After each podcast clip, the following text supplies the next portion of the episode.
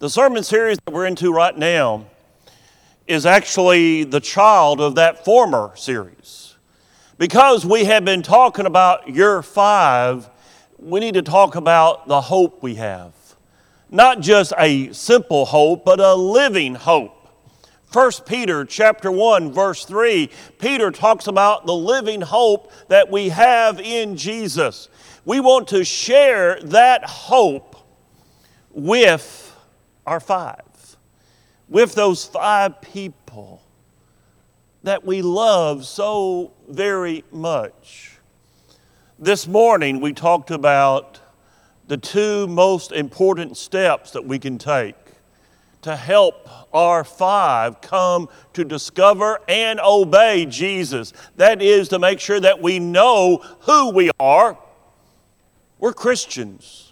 And if we're Christians, we need to act like we are Christians 24 7. And more than just knowing, we've got to be a Christian. We've got to actually put into practice what we preach. But why do we sometimes fail? I cannot speak for you. I can only speak for myself. But I believe sometimes in my life, I have failed with my five. And by the way, I've had 55 people on my list during my adult lifetime. Sometimes I have failed to influence my five because I underappreciated God's love. I can look back in times in my life where I did not fully comprehend how much God loved me. There are times in my life when I can say to you, I did not appreciate God's love the way I should. And because of that, I failed to influence my five. How about you? All the young people will recognize this picture up here. It's a, a movie that came out several years ago called Kung Fu Panda. It's a story of a flabby, out of shape. Stop right there. Maybe that's the reason why I like the movie. Okay, maybe I resemble this guy. A flabby, out of shape panda bear named Po who longs to learn the ancient art of Kung Fu. In fact, he wants to be the dragon warrior, the greatest Kung Fu fighter. Well, through a series of events, he is selected to be the next dragon warrior. But then comes the news that the greatest villain in all of China had broken out of prison and he was on his way to the village to defeat the dragon warrior.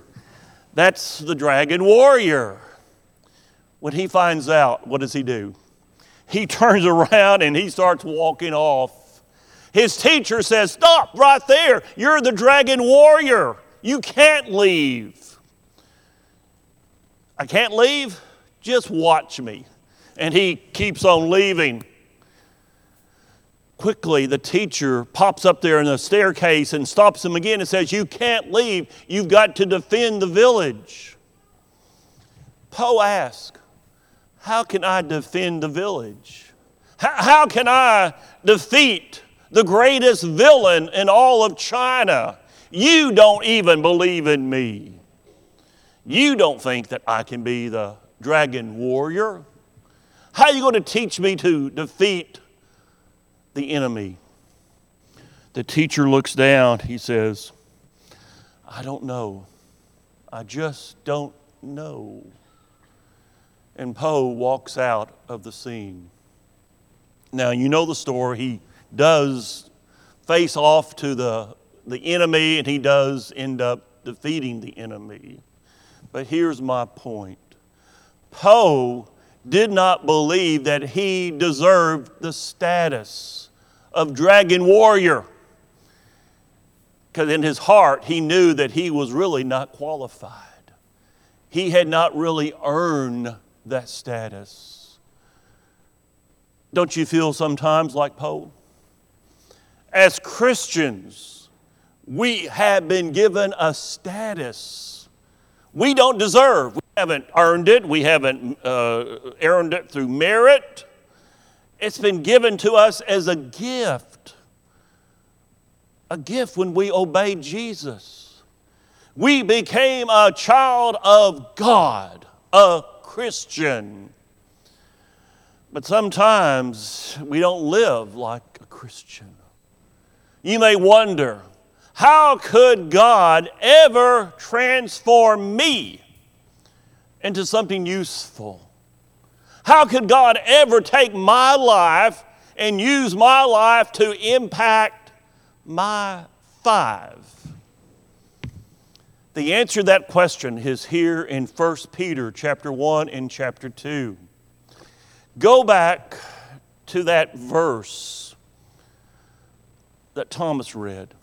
The very last verse, verse 3 of chapter 2. If indeed you have tasted, circle the word tasted, that the Lord is gracious, circle that word gracious. Our spiritual transformation to be the type of person that can really impact our five begins and ends with really understanding God's love. First of all, it begins when we taste God's love. It begins when we experience when we experience the goodness of God. When it's more than just words on a page but we experience it literally when we taste that God is kind and loving. You know, you can look at food, you can look at food on a table, and it may, may look good, it may look appealing, it may even smell good, but not until you taste it. Do you know that it's good? When we experience really come to understand and experience the goodness of God, we come to better understand His love. Now, I'm going to do something that I don't believe I've ever done with a text for a sermon. I'm going to work backwards. I'm going to start in chapter 2, verse 3, and we're going to work backwards to chapter 1, verse 22. Why am, am I doing this? Because Peter, as he writes here, he assumes that his readers have already done verse 3 of chapter 2. He assumes that his readers have already tasted God's kindness. So that's where we begin our spiritual journey. We must first taste God's love. Matthew 11, 29. Take my yoke upon you and learn from me, for I am gentle and lowly in heart, and you will find rest for your souls. My yoke is easy. If I've got it in red, I'm going to be talking about it, so get ready. That word easy. My yoke is easy and my burden is light. The word easy here comes from the very same Greek word as the word gracious in chapter 2, verse 3. The love of God is not difficult. The love of God is not hard. You've just got to open up your mind and open up your heart to receive it. You've got to appreciate God's love. You can't gloss over it, you can't overlook it. You need to stop and, as they say, smell the roses. You know, sometimes we go through life so quickly that we, we fail to appreciate. We, we fail to appreciate. We need to stop and ah, smell those roses. Appreciate God's love. Dear friends, if you have never appreciated, if you never experienced the loving kindness of Jesus, please come to Him today and get a taste. Taste that the Lord is good, that He is kind, that He is pleasant. Romans chapter 2. Or do you despise the riches of His goodness, forbearance, and long suffering, not knowing that the goodness of God leads you to repentance? If we open up our minds to the stories that are found here in the Bible, what do we see? We see God's plan of love going all the way back to chapter 1 of Genesis, all the way through Revelation. We see God's goodness, we see God's kindness. And it's just the natural reaction to appreciate that. If we'll truly appreciate what God has done for us, His goodness. Psalm chapter 34 Oh, taste. uh, by the way, that's the same word that we've been looking at here. The Hebrew, if you go back to the Septuagint, in the Septuagint, it's the same word as the Greek word here in chapter 2. Oh, taste and see that the Lord is good. Blessed is the man who trusts in him. God is good. God is good. But you know, what? sometimes what happens? We think we deserve everything. You know, hey, look at me. I deserve what I have. I've worked hard for what I have. You know, I have accumulated, I have strived, uh, I built a. No, no, no. Anything we have is because of God. Everything we have is because of God.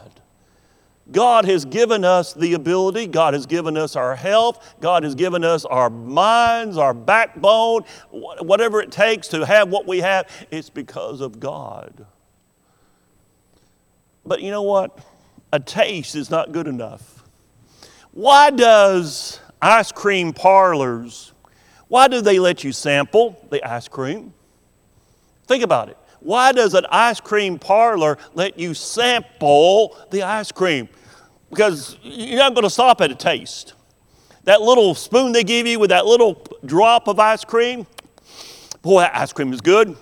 Give me two scoops a taste is not quite enough, is it? For how could anyone who has t- taken just a small sample of God's kindness resist the urge to consume the whole platter? that leads us to the second step in our spiritual transformation of understanding God's love. Once we've tasted God's love, then we crave God's Word chapter 2, verse 2. Remember, we're going backwards. Chapter 2, verse 2. As newborn babes desire the pure milk of the word that you may grow thereby. I want to show a picture here that every parent has experienced. Right? that child sitting there in his high chair and he's crying because why? You are not feeding that child quick enough, fast enough. He's not getting what he wants. And he is letting you know. Do we crave God's word like a baby craves milk? Do we crave God's word like a newborn craves food? You know, I love studying with new Christians. I got to tell you the story. Several years ago, while in Romania, a group of uh, young Romanians asked me to come to a certain apartment to do a Bible study with them. Uh, we went to the apartment. It was about 8 o'clock. Uh, it was on a Saturday evening. And I was about two, maybe two and a half miles away from the apartment where I was staying for this mission work. Well, what they were doing was uh, picture Bible investigation rapid fire. I mean, as soon as one, one Romanian would ask me a question, the next Romanian would ask me a question. So they're asking me questions back and forth. We're studying God's Word. I'm looking at my watch because I had traveled to that apartment via what they call the metro, which what we would call a subway. I knew how to get back to the apartment, but only via the subway. Charlie, you know what I'm talking about. So I'm looking because I know that the, the subway closes down a little past midnight. And I'm looking at my watch because it's now 10:30, it's now 11, it's now 11:15. And I'm thinking, how in the world am I going to get back to that apartment? There's no way that I could figure out how to get back on my own. I finally stood up and said, "Hey guys, it's 11:30. I hate to do this, but I've got to leave. Sorry." And I left. Got back to my apartment. The next morning at worship service, this would be around 10 o'clock, I saw one of the guys walk in to the building. I asked him, When did you shut down the Bible study after I left? Oh, about 2 o'clock. They had went through six hours of Bible study. Why? Why would they go through six hours of Bible study and then have to get up at, say, nine o'clock or so the next morning to go to worship service? Because they craved God's Word. Amy, you know what I'm saying? They crave it. The very first time I, I preached there, I, I got up and I preached a lesson. Uh, about 30 minutes, as my standard is, and I sat down. The lady behind me tapped me on the shoulder and said, Are you taking a break? Are you going to get back up? Uh, wasn't planning on it. Well, why did you stop? They wanted it to go longer.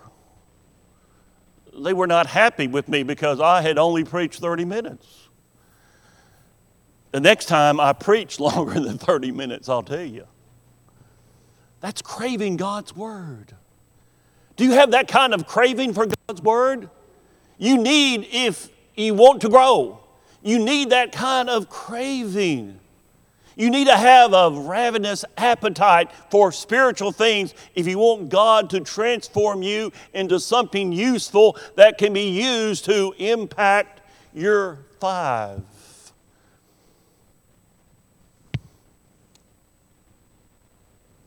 Do you appreciate our elders the way you should? Think about what they do for you. They give you 16 opportunities each week for uh, an organized study of God's Word. Count them 16. Four here in the building, 12 online. That's 16. Do you take advantage of that? Do you take advantage of, like the, the Tuesday ladies' Bible study? Do you take advantage of special opportunities to get into God's Word? Do you take advantage of our first principle classes? Do you take advantage of that? Do you take advantage of the family memory passage? That's another product of our elders. Why are the elders doing this? Because they want all of us to grow. They want all of us to appreciate God's love you notice this picture here is planted over a Bible? There's a reason for that. God's love is all through the Bible. Now, I know a dad, hint, hint. I know a dad who once hid a $100 bill in his son's Bible. Not going to say his name, you probably can guess. I put the Bible, well, we'll say he, he put the Bible, he put the $100 in a place where the son should have opened the Bible to. It was a passage that they were studying that week in class. At the end of the week, that dad looked in the Bible and that $100 was still there. That dad said, Hey, look here, son, $100. That could have been yours. Thank you, it's mine. Do we open up God's Word only on Sundays? As we grow older, as we grow older in our spiritual life, sometimes, yes, sometimes we maybe lose that passion for the Bible. Perhaps that describes you. The passion is gone, The appetite for spiritual things is longer there, like it was when you first became a believer and a Christian. You say, Yes, that's me, Michael. How can I get my appetite back? Well, Peter tells us. Verse 1, remember, we're going backwards. Verse 1. Therefore, laying aside all malice, all deceit, all hypocrisy, envy, and all evil speaking. Peter, what, what, what are you saying there, Peter? If we're going to get our appetite back for the pure spiritual milk of God's Word, then we need to get rid of Satan's junk food. You know what junk food does? Potato chips, Hostess Twinkies, candy bars. Did your mother ever say that will spoil your appetite? We need to put away Satan's junk food. We need to put away those wrong attitudes of the heart that keeps us from loving each other because if God's love is in us, then we're going to love people around us.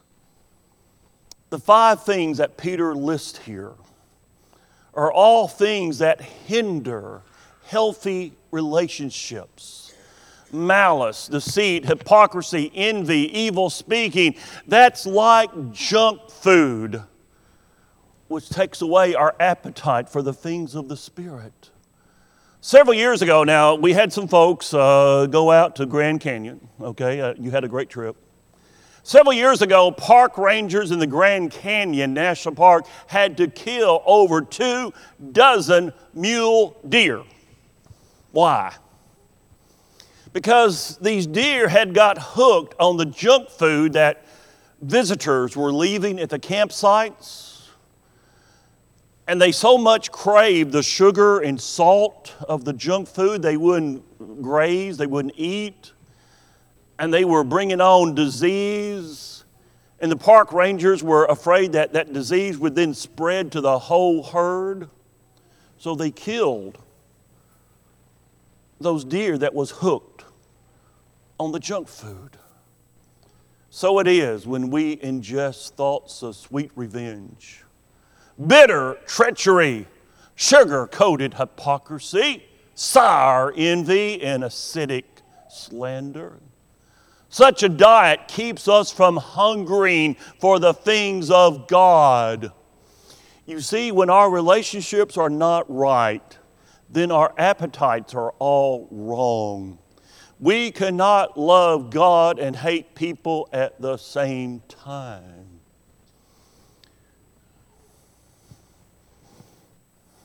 First John 4. If someone says, I love God, and hates his brother. He is a liar. For he who does not love his brother, whom he has seen, how can he love God whom he has not seen?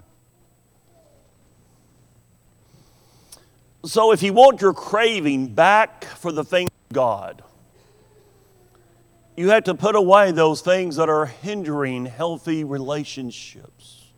Put away those attitudes, those actions of the heart that keeps us from getting close to each other in the Lord. And that leads us to our third and final step in our spiritual transformation. Step one, we taste God's love, come to appreciate it. Step two, we crave God's word. And step three, we love God's people deeply and sincerely. Now, here we're going to be reading verses 23 through 25. But I need to set up verse 23 through 25 by reading verse 22. Look at verse 22. Since you have purified your souls in obeying the truth through the Spirit in what? Sincere love. Not phony love not love just on the surface, but deep down.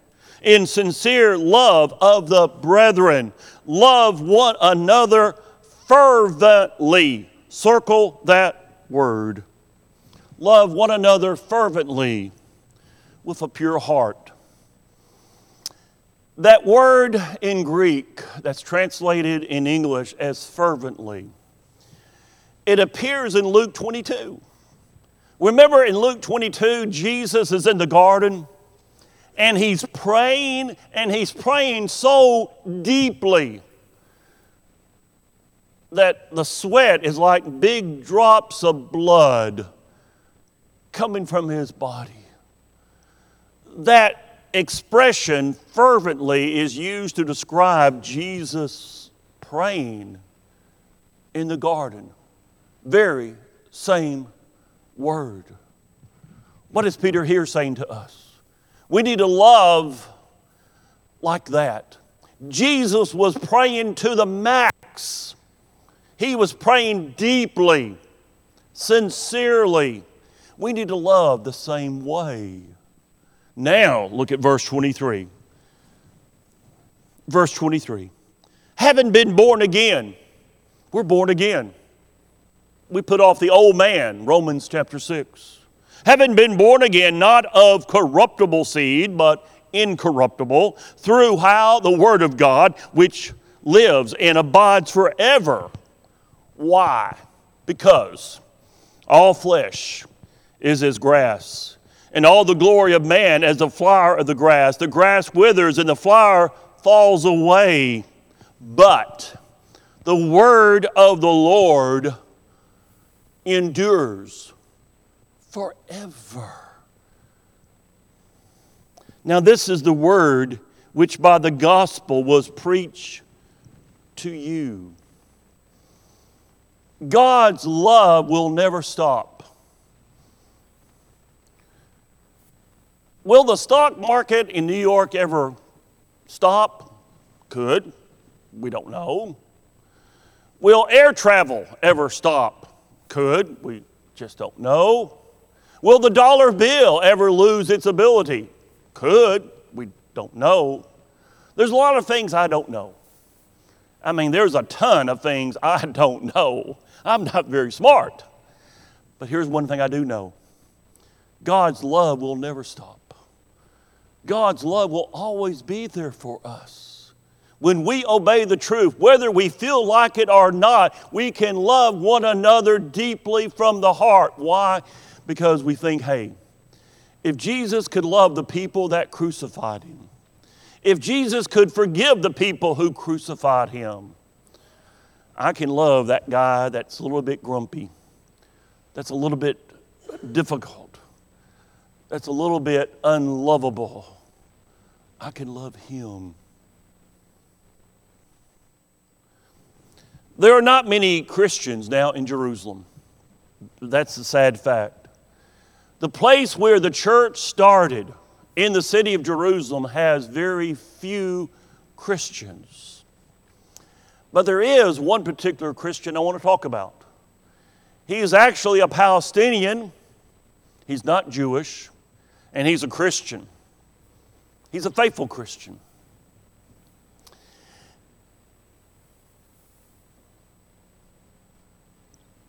He had a very difficult time growing in the Lord. He became a Christian but by his own statement. He said, I became a Christian, but I didn't grow until about seven years after I became a Christian. What happened seven years after? For those of you who don't know, there is a um, lot of tension between the, the Israeli state and the Palestinian state and the Israelis don't like the Palestinians, and the Palestinians don't like the Israeli. And in Israel, if you're Palestinian, you are treated as a second class citizen. You are subject to search at any time. You can be walking down the street. If a Israeli border guard sees you and he is suspicious, he has the right to stop you and demand your ID and search you. This Palestinian Christian had been stopped and searched many times in his life. And every time it happened, it was embarrassing, it interrupted his schedule. He maybe needed to get to work and it would make him late for work or whatever. It was just not good. And even though he was a Christian for seven years, he said, I hated those Israeli border guards. I didn't like them one bit. But then he kept on reading about God's love he kept on reading about God's love and the love of Jesus, and he thought, you know, if Jesus was here in a bodily form, he would not have that attitude. I got to do something about that. I'm, I'm never going to grow as a Christian. He realized he was not growing. He said, I'll never grow as a Christian if I still have this attitude, this hatred toward the Israeli border guards. So, what he did is he took cardstock and he printed up on a printer a little card that he would have. One side was in Hebrew, the other side was in English. It was some verses from Isaiah chapter 53. What's special about Isaiah chapter 53? That is one of the wonderful chapters in the Old Testament that deals with the coming Messiah and he, he picked out, he cherry picked some key verses. He put them on both sides of the paper, the card stock, Hebrew and English. At the very bottom, he said, Can I tell you about the Messiah that came? That's all it said. Bible verses, and then one question at the bottom. And he would be stopped by the Israeli border guards, and they would demand his ID, and he would gladly hand over the ID and give them a card at the same time.